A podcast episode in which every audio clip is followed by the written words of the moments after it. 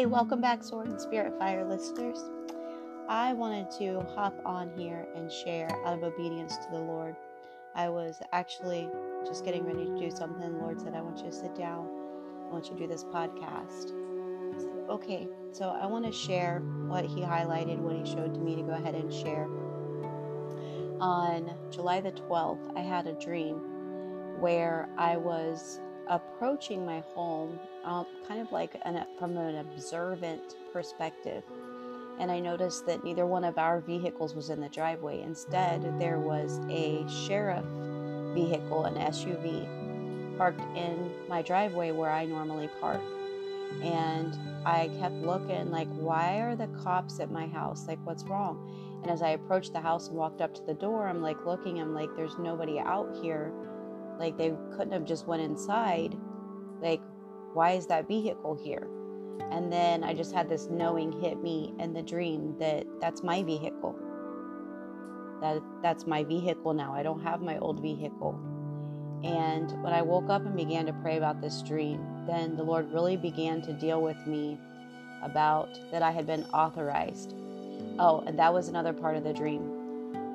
Right upon waking, I kind of like giggled in toward the end of the dream and was just like, that's really funny because I literally just made a t shirt with the key of David, Isaiah 22 22 on it that says authorized.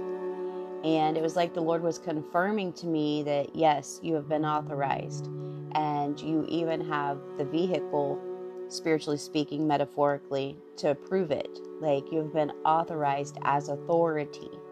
You have authority, you've been granted authority. So later that night, as I was praying deeper into this dream and just thanking the Lord and meditating on it and stuff, the Lord began to speak to me. And He said, He showed me the cross. And He said, Remember, I said it is finished. He said, It is your job, it is my people's job to step into it is finished, as if it's a realm. A realm to, to step into, a place, a dimension to step into, it is finished. This is where our work actually begins. When Jesus said it is finished, his work was finished.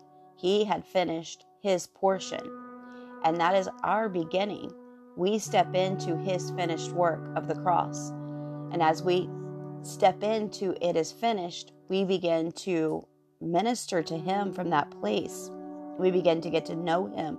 We worship him. We we worship at his feet. We break open the alabaster box, so to speak. We pour it all out before Him and we begin to learn, we begin to train what it means to be a kingdom of prophets, kings, and priests, what it means to minister unto the Lord. And this can go a lot deeper. And if the Lord leads me to, I may go into a deeper study with this. But the thrust of what the Lord began to speak to me about this is He went on to continue to say, is when we step into it is finished, His finished work, that ours begins, and we begin to train to reign. We begin our training for reigning with Him. And then He brought it back full circle to the role, position, and field. Knowing our role in Him, that we belong to Him, that we are His disciples, we are followers of Jesus Christ, disciples of Jesus Christ. Our position in, in Him is that we stand as authorized ambassadors, authorized by Him using His name. We stand in Him. That is our position. And then knowing our field being that portion of knowing that it is finished. He already said it is finished, and we have been authorized to enforce everything that He says is finished. But we have to understand our authority in Christ and what He has given us and know how to operate in that, know how to stand in that authority. How do we enforce it? How do we operate from that place? How do we stand in that place of it is finished and understanding that, you know, that the Lord has already authorized us to use His name and to do all the things that He's already commanded us to do? So, Matthew chapter 10 and verse 1 says, And he called to him his 12 disciples and gave them authority over unclean spirits to cast them out and to heal every disease and every affliction. The names of the 12 apostles are these. And then it goes on to tell us all the apostles. So Jesus literally instructs them and gives them authority, he authorizes them. But these disciples had walked with Jesus. They had already ministered unto the Lord. They had already been following him. They had already been training with him. So we have to understand that upon salvation, we are stepping into his finished work.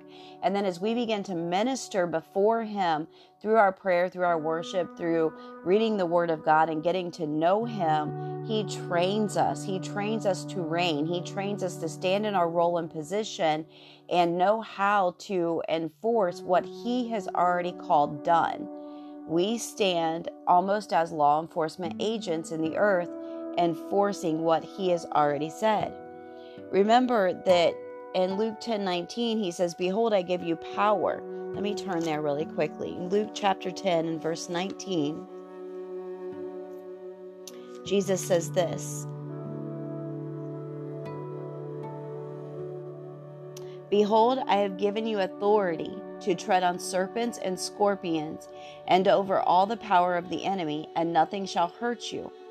Nevertheless, do not rejoice in this that the spirits are subject to you, but rejoice that your names are written in heaven. Now, let me ask you, just as a thought, and I shared this post on my Facebook the other day. I'm sure some of you have seen it. I said we were called to tread and trample, not be timid and shy. Amen. We were called to tread and trample. We've been authorized, we've been given authority to tread and trample. And we're told to not be afraid because you know that we have been we've been authorized to have power over the enemy but that we're not supposed to rejoice in the fact that we can cast out demons. We're not supposed to rejoice in the fact that the spirits are subject to us but we are rather to rejoice that our names are written in heaven in that lamb's book of life. When was the last time that you or you heard someone share the gospel from the perspective of their name being written in the records of heaven, their name being recorded in the Lamb's book of life. But Jesus said, I come not to condemn the world, but I came to save the world. I came that you might have everlasting life. And then Luke 10 10, the thief cometh but to, or I'm sorry, John 10 10, the thief cometh but to still, kill, and destroy, but I have come that you may have life and life more abundantly.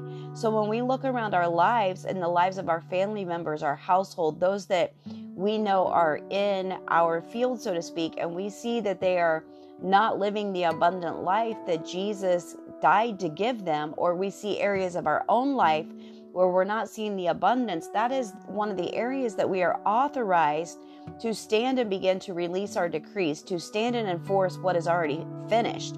What God has already said through Jesus Christ, his Son, is finished.